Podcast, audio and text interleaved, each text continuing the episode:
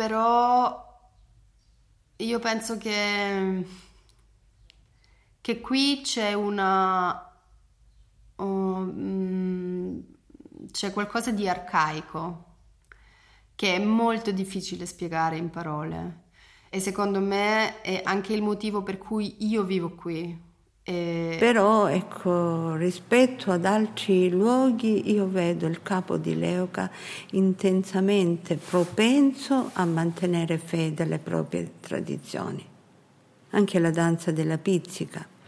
La pizzica nasce come un ringraziare il Dio della fecondità della donna e della fecondità della terra.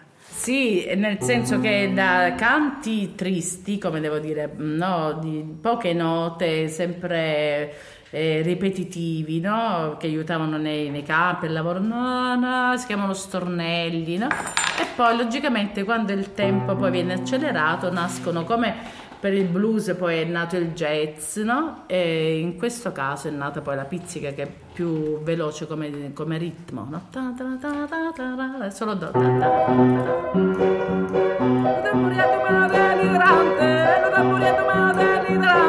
Pizzica di caruse, pizzica di caruse, pizzica di caruse, pienzolante, rallentato.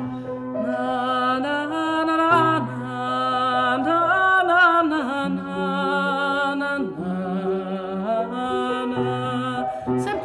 Do e Sol, questi sono gli accordi proprio. Senti il tamburello. Quello è lui che scandisce il ritmo della musica. Senza di lui non ci può essere pizzica. È qualcosa che ti, ti entra dentro nel sangue, eh, ti entra e quindi si muove, il sangue inizia a, ad aumentare la circolazione, aumentare la velocità del, del, della circolazione, quindi eh, eh, le gambe si muovono in base al tamburello. La pizzica è una danza molto faticosa che è reiterata, cioè si ripete, ripeti lo stesso passo, lo stesso ritmo a lungo. Eh, non, non, ci sono manierismi, è una danza verticale proprio che, dove la tua verticale danza a ritmo. È una danza che è fatta solo di salti.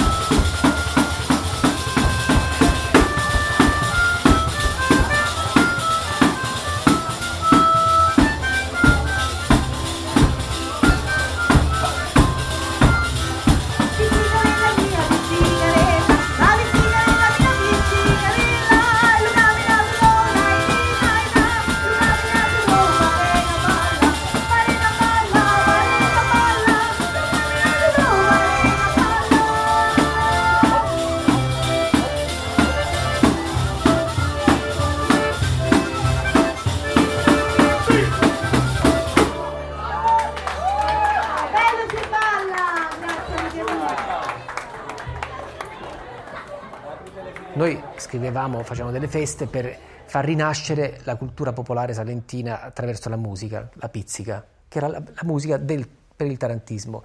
E scrivevamo in maniera un po' esaltata, eh, Dioniso è risorto, Apollo è morto.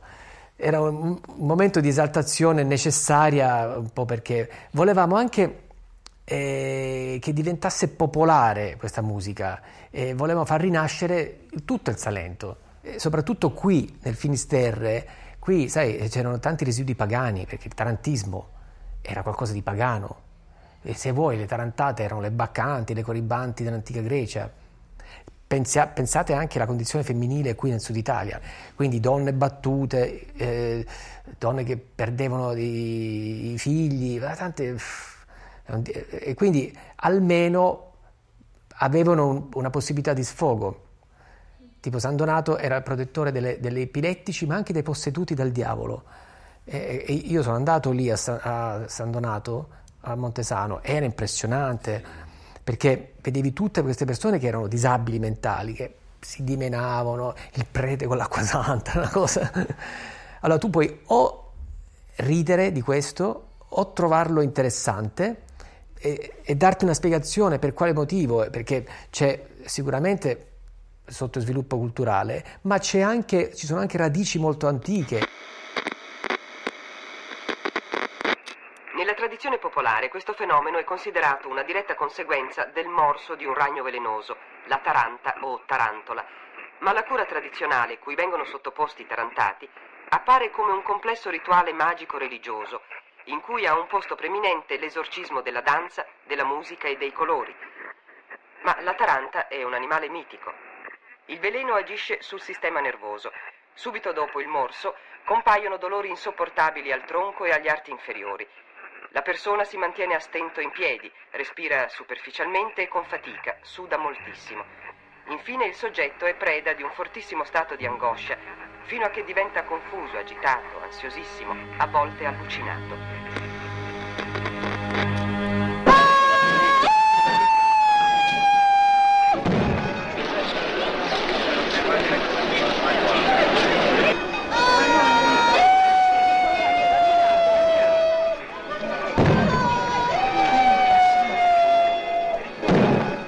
Giorno e notte si invoca San Donato, protettore degli epilettici e dei malati di mente. Il contagio si estende, possiede l'intero paese e solo il santo può concedere la grazia e liberare dal male.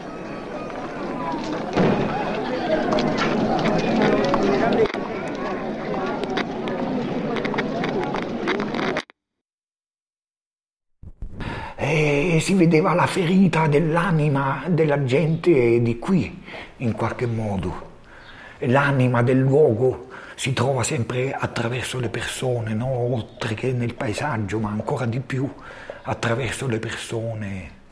La taranta, il ragno diventa un simbolo per esprimere disagi interni. Cioè è una cura di, una, di, malattie che non sono tangibili perché sono la depressione, insomma, il mal d'amore, la morte di un familiare. E il tarantismo era un'opportunità di resurrezione, di rinascita, in realtà è un cambiamento. Rispetto a una condizione di subalternità sia economica rispetto a una classe e sia di genere nei riguardi del maschio, dell'uomo. Il tarantismo permetteva una volta all'anno, semel in anno, permetteva alla donna di liberarsi da questa sottomissione e di esplodere in un ballo sfrenato che attraverso il sudore, attraverso le grida, attraverso una parvenza di devozione al santo che la portava a sfrenarsi e a esigere per lei solamente un'orchestra intera che suonasse, che suonavano per lei un giorno, due giorni, tre giorni, fino a cinque o sei giorni continui, fino a che lei non si autodichiarava guarita. No, c'erano quelli che dicevano che le, queste donne erano consapevoli di essere tarantate, anche se non lo potevano ammettere, non lo mettevano nemmeno a se stesse, loro in quel mese dicevano me ne futto, io ballo, scattaricio, scusa per un po' in dialetto, eh, mi sfogo, naturalmente nel, nel, eh, seguendo le regole della tradizione, perché permetteva loro di, di, di avere un palcoscenico e un pubblico, era una sorta di teatro.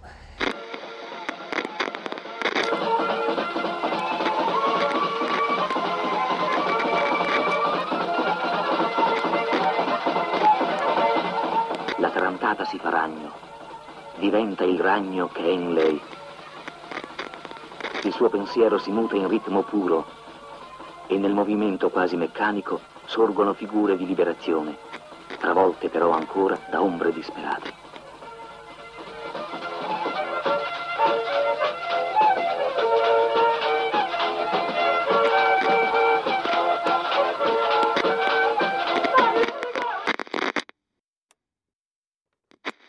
Diciamo c'è stato un un tirare fuori una fiamma da delle ceneri, quindi non voler abbandonare totalmente la tradizione ma rinnovarla fondamentalmente. Ma si reinventa sempre, si innova sempre, la tradizione non ha, non ha senso se, se, non c'è, se non c'è un, una reinvenzione appunto, bisogna sempre portare qualcosa di nuovo, perché, ma io penso che, che, che eh, qui si è creato molto questo dibattito qui.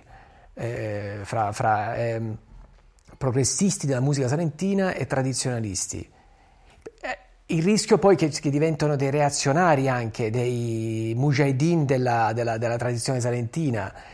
Il Salento ha svenduto la pizzica, quella che si ascolta nelle incisioni dei gruppi di riproposta, La pizzica con due accordi, eseguita con nani na come lo pighi lo mondo va, è una parvenza molto labile, è uno spettro di quello che era un fenomeno culturale radicato e che aveva un valore sociale, un, un genere musicale che permetteva di guarire malattie profonde, malattie sociali, di subordinanza rispetto a una cultura borghese, a una cultura medievale ancora che sottometteva la donna, per cui il suo ricorrere alla, al tarantismo non era un balliamo sotto gli alberi di ulivo o sulla terrazza di una villa, lo è diventato ed è, si è venduto solo questo in questo ventennio e la trasformazione turistica del Salento è sotto gli occhi di tutti. Questo fin dal primo momento è stato chiaro a me che era un, un modo sbagliato di svendere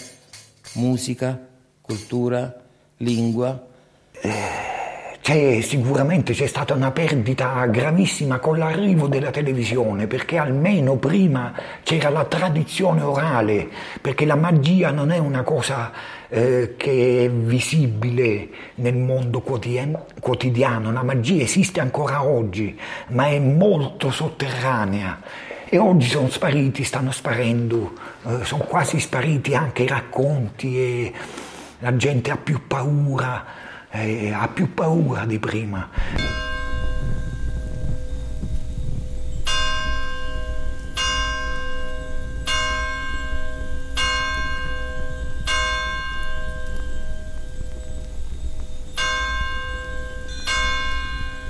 Diciamo è, è come se, se, stessi costruendo il mio puzzle, cioè del, delle mie radici, non ho, non ho, non ho una Mm, no, non mi è chiaro tutto, c'è qualcosa che non mi torna perché mi mancano dei pezzi fondamentali che nessuno mi racconta, però eh, ormai sono morti tutti, quasi tutti gli anziani. Quindi con la loro morte muore proprio un'epoca storica che è irrecuperabile. Mi sento qui, che sto qui, eh, per accogliere proprio le ultime, eh, gli ultimi anelli di questo cerchio che poi si deve chiudere, perché ogni volta che sento una campana di morto, per me è un altro anello e si chiude. E quello che ho imparato, ho imparato. Eh, fra 2, 3, 4 anni è tutto finito. Io mi sento proprio di essere arrivata negli ultimi vent'anni di questa storia, che però sono, era già in macerie e, ehm, allora no, io quando sento quelle campane, per me, eh, come devo dire, mm, mi sento che si sta chiudendo sempre di più, io sento che si sta chiudendo il cerchio, cioè quando vedo degli anziani per strada, cioè io mi fermo, mi fermo, parlo, poi parlo in dialetto, così però non ho mai tempo, ho sempre l'ansia che devo fare le cose, che devo andare nel centro, che devo mandare le mail, che devo stare al telefono, devo mandare messaggi, cioè non tengo tempo e poi intanto sono le campane e mi sento che, che, è morto quel signore e mi mangio l'anima, capito? Perché è una lotta contro il tempo, proprio per i rimasugli di, di gesti e di racconti questi. Io dico, come posso io oggi vedere una terra magica? Io non la vedo io non la sento. Ma oggi non ci sono più i riti, cioè la questione della ritualità che, che, che, gli altri dicono che qui c'è o che noi cerchiamo qui anche, no? Io sono sola, io sono da sola, io lotto da sola, poi ho tutte le mie alleate, ma ognuno lotta la sua lotta e ci troviamo ed è già un miracolo. Ma io sto sola.